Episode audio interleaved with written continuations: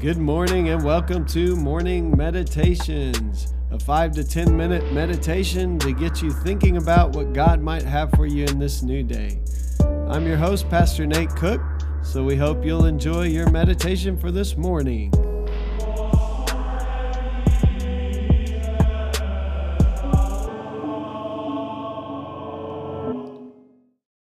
Hey, this is Pastor Nate, and this is your morning meditation for this morning.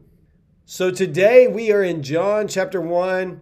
I'm going to read uh, verse fourteen, the first half again, and then we're going to add the second half of verse fourteen. Verse fourteen is a power-packed verse. It's kind of on everything that's come before it. It's been built up, and here's some really important stuff. Yesterday we read, "The Word became flesh and made his dwelling among us." God tabernacled among us in Jesus. "We have seen his glory, the glory of the one and only Son who came from the Father, full of grace and truth." So in this beginning of John, we've seen some big claims. Jesus is the Word that was at creation with God. Jesus is God. Jesus has always been. Jesus isn't some afterthought so that we can be saved, but Jesus is the Word that was with God. And it says here, "We have seen the glory of the one and only Son of God."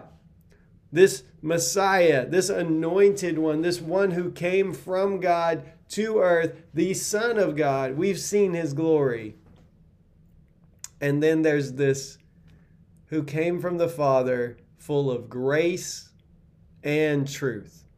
I want to focus on that today because in our world, in this Christian uh culture that we're in right now, the word grace, we love that word.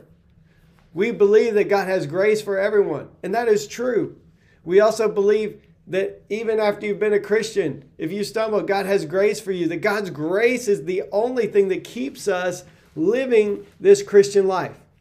And so I believe that wholeheartedly. I preach that all the time. I think sometimes we have minimized grace. We don't even understand grace. I think sometimes we think God is using the same systems we use to judge us. Like if you measure up, if you do well, and, and we, we discredit grace. But there's also the side of it where many people kind of have taken this grace almost for granted. Uh, what Dietrich Bonhoeffer called uh, cheap grace. Just grace. I'm just going to receive grace, and I'll just keep sinning, and I'll receive more grace. And so it's very important that Jesus came bringing grace. It's so important. We read in John chapter three not too long ago that Jesus didn't come to condemn the world, but to save the world. Jesus comes, and we see him eating with tax collectors and sinners, even Pharisees too, and, and prostitutes, everyone, and offering grace to all who will receive it. So Jesus never kind of comes after the person. Jesus wants to transform the person by his love, by his mercy, by his grace.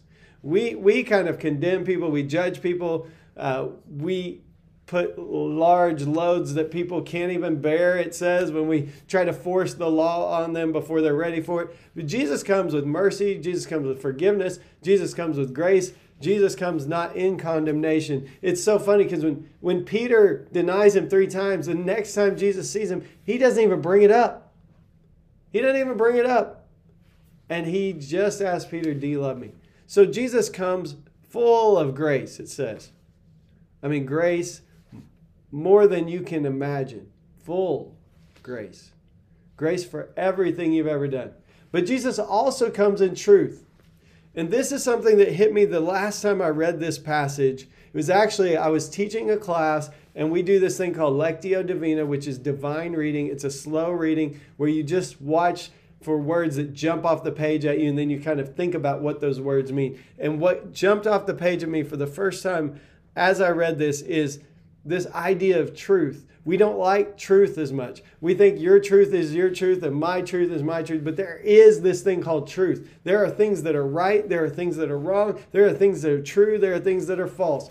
It is, we all know it deep down inside. We may kind of balk at that. We may push back. Our society definitely does. But we all know, like, if someone stabs you in the back, that person is not the hero of the story, right? We know that. We know what truth is.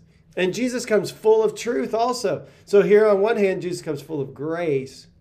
But Jesus also comes full of truth. Now, here's what hit me that I hadn't noticed before. The grace is the freedom from guilt and shame and sin. It, it's at least that. It's more than that, but it's at least that. Grace is freedom from guilt and shame of all of our sin. Truth is the freedom to live. Truth is freedom as well. Because when we don't live in the truth, we're living in non-reality. We're living in what Thomas Merton would call the false self. And the false self is simply just that ego that everybody puts out for everybody else to see. It's that thing that we want people to think about us, but it's not really the real us. It's an image. It's a mask, if you will. And many people just spend our, I should say I've done this many times, so not just many people.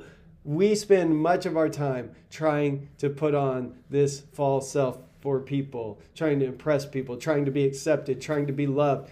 And Jesus comes in truth, and Jesus says, if you'll live in truth, if you'll live in the ways that I'm calling you to live, that is freedom. You will know the truth, as the scripture says, and the truth will set you free.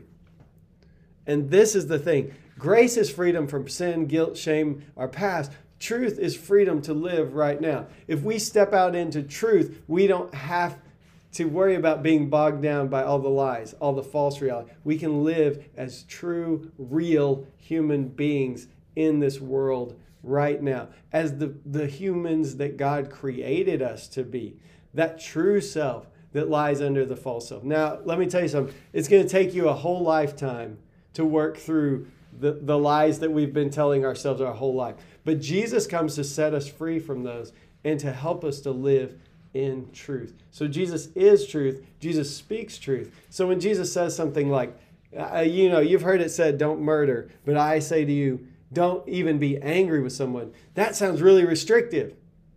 It sounds like, I don't know if I can do that, Jesus. Like, how can I not be angry with people? But the truth is that if you will let go of that anger, you'll be free.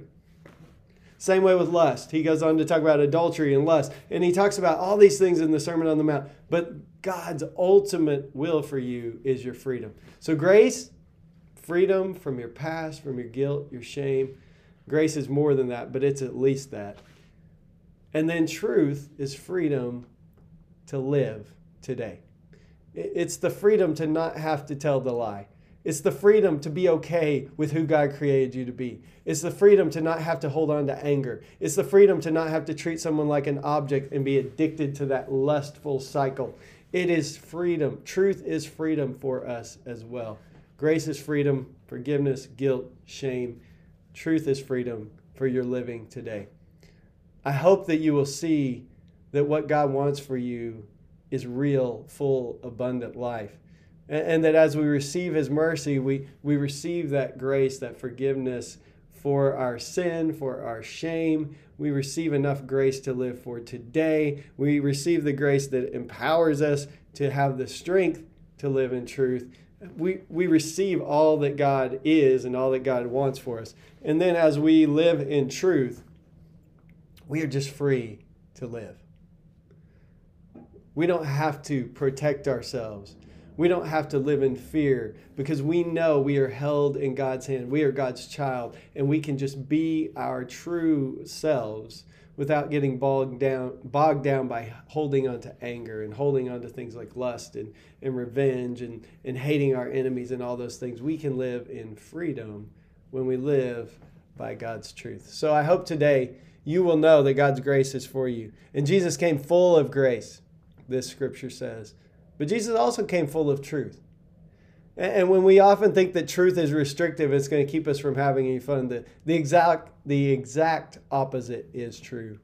That truth allows us to be free, to move about in this world without all the baggage that we often carry. Hey, that's just a thought for this morning, and I hope you have a great day. Well, thanks again for joining us for this morning meditation. Hey, do us a favor, rate us on iTunes or even leave some feedback about our podcast so that other listeners can know how much you enjoy your morning meditations. Hey, have a great day.